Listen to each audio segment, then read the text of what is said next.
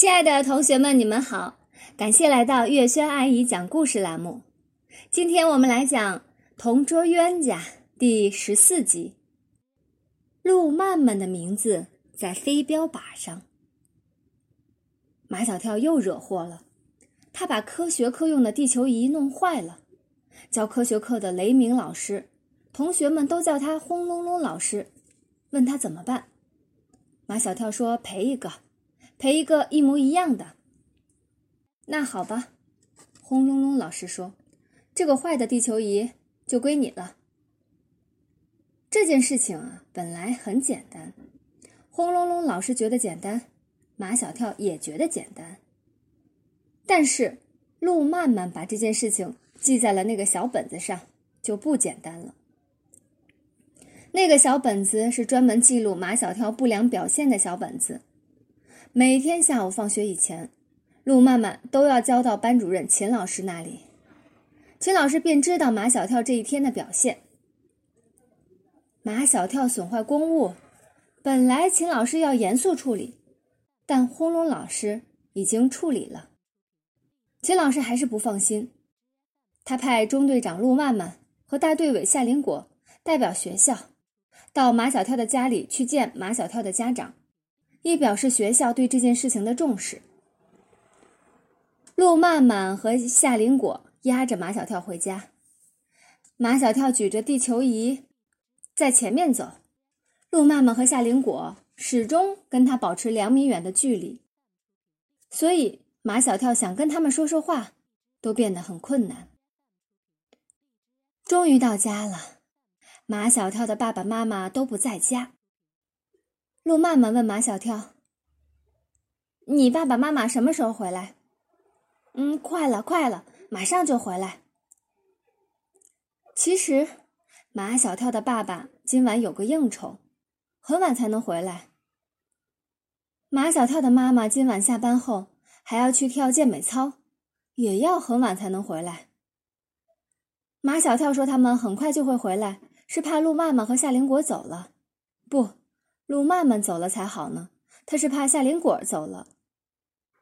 夏林果是第一次到他家来，他希望他多留一会儿。马小跳热情无比，他几乎已经忘了路曼曼和夏林果到他家是干什么来的。他一心想好好招待夏林果，当然还有路曼曼。不过他把路曼曼看作是搭顺风车的。你们想喝什么？马小跳竭力想给夏林果留下一个好印象，但他却不敢看夏林果。夏林果太美丽了，马小跳自己觉都觉得奇怪。他天不怕地不怕，就怕看夏林果。其实马小跳想问的是夏林果，陆曼曼却板着脸反问马小跳：“有什么可喝的？”“嗯，有可乐，有酸奶，我还可以给你们做鲜榨果汁。”陆曼曼十分果断地说：“我要鲜榨果汁。”“我不要。”夏林果说：“我只要一杯冰水就可以了。”马小跳忘记了夏林果是跳芭蕾舞的，怕发胖，甜的东西啊一概不吃。做鲜榨果汁是很麻烦的，如果要给夏林果做，马小跳会心甘情愿，不怕麻烦；但是给陆曼曼做，马小跳是心不甘情不愿。陆曼曼喝着马小跳辛辛苦苦为他做的鲜榨果汁，连说声谢谢的话都没有，脸上也没有一点笑容。马小跳，你爸爸妈妈到底什么时候回来呀？哦，快了，快了。夏林果倒不急，他一边晃荡着有冰块的玻璃杯，一边参观起马小跳他们家的客厅来。夏林果看墙上的飞镖靶，看得特别仔细，看着看着就笑起来了。夏林果，你看见什么了？夏林果不回答路曼曼，笑得更厉害了，眼泪都笑出来了。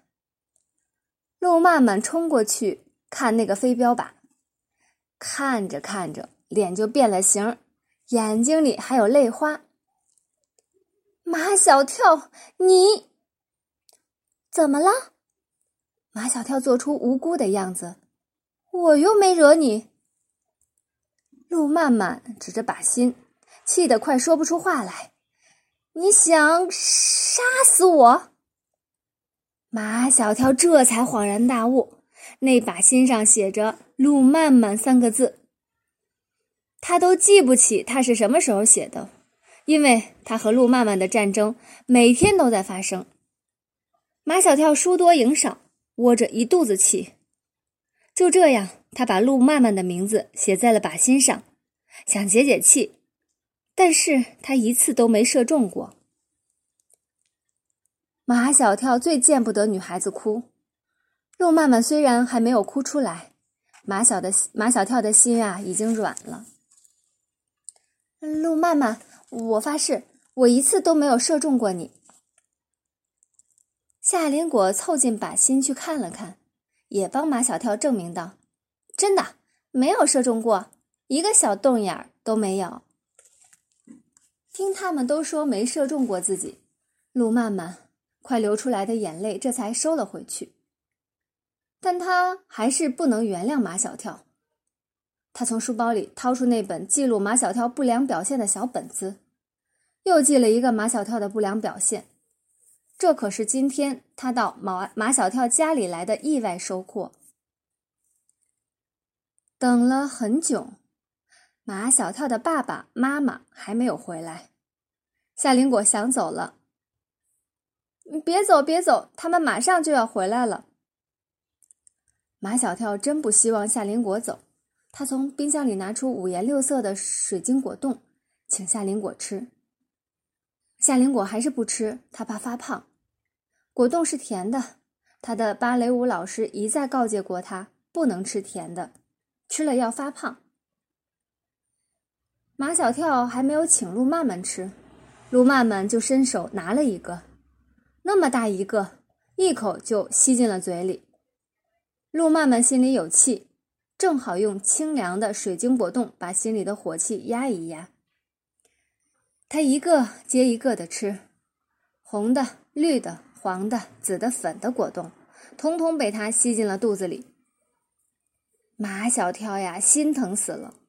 早知道夏林果不吃，他才不会把这么多果冻全部拿出来。